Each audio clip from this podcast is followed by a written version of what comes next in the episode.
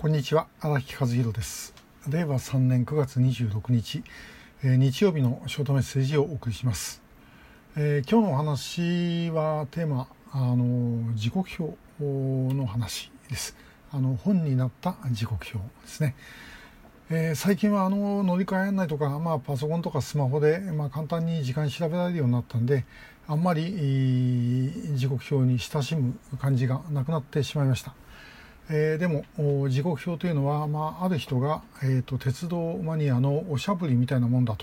というふうに言ったんですね、えー、時刻表を渡しとけばおとなしくしているというような意味だそうです。でまあ実際に、えー、自分でもですね、え、あれ見てれば、まあ、本当に時間があの過ぎていくという感じは確かにあります。えーまあ、あの昔はもう旅行出かける時は必ず時刻表を持って、えー、出かけて、えー、おりましたであのまあどっかどういうふうに行ってそこへ乗り換えて、えー、この列車がですねどこでどういうふうに止まってとか、まあ、そういうことがあのこう数字の裏からも結構わかるんですよね。え、ここで、え、行き違ってとかですね。そういうこともわかる。これ本当にあの で、え、何が走ってるかとかそういうことというのはあまあ大体分かりますから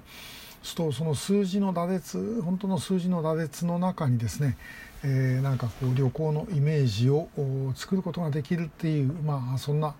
えー、ものが時刻表だったというように思います。えー、ただあのまあ私いつの頃だったかも覚えてませんが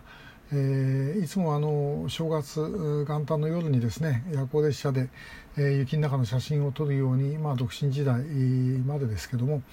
えー、やってたんですがあ、まあ、途中からですね時刻表を持っていかなくなりました。で、えー、それはもうどうしてかというと、まあ、途中でですねあの乗り違えたりとかあ乗り過ごあの、まあえー、そういうことあるのも、まあ、これも旅のうちじゃないかなというふうに思うようになったんですねなんとなく。で、えー、その正月の旅行に出かける時は、えー、ともかく行く時にどこ行くかもほとんど決めないで、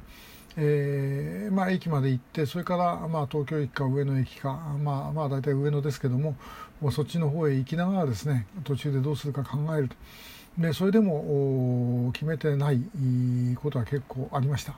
えー、まあ、上野まで行ってからですね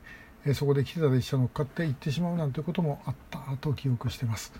で、えー、まああのでもどうにかなるもんですよね。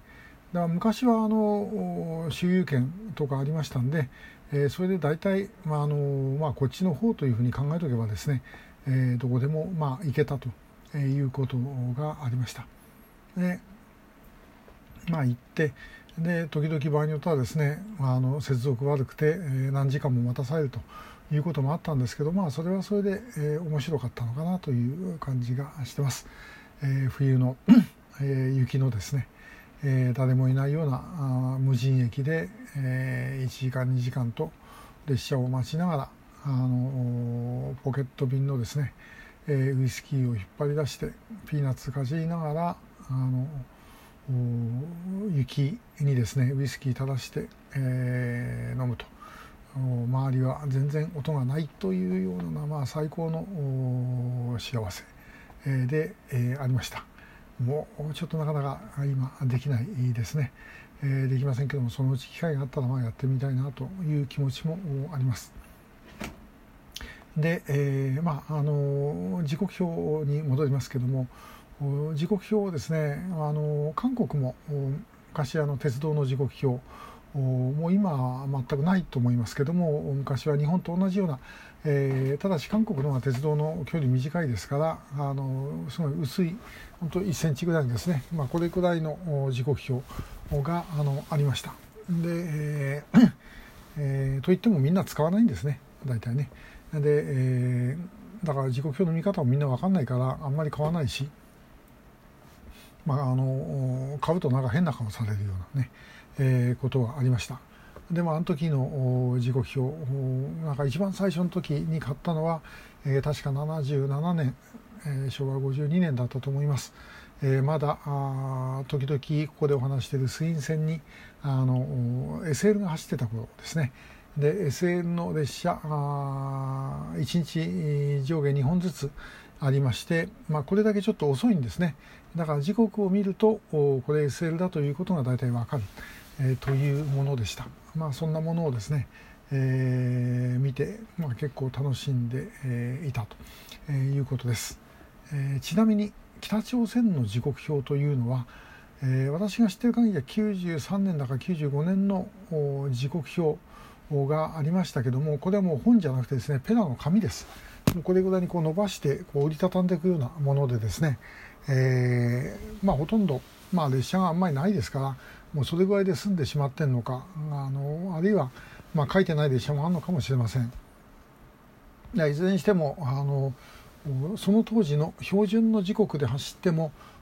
平壌から東北の端のですねチョンジンまで20時間ぐらいかかりました。えー、確か距離数でいうとですね東京から福山ぐらい、えー、だったと思います。で、えー、20時間ぐらいってまあ本当にあの昔の日本の列車ですね、えーまあ、明治時代ぐらい明治時代の急行とか特急とかそんなんだったら20時間。福山までかかんなかったんじゃないかな。えー、と思いますが、まあ、そんな時間これがあの時刻表に書いてある時間でした、えー、実際にはそのもう90年代の初めぐらいでその倍ぐらいかかったというふうに言ってます。今は、まあ、もうどれぐらいかかるかもっと分かりません、えー、この間ミサイル撃ったところなんかですね鮮度おそらくしばらく使えないでしょうから、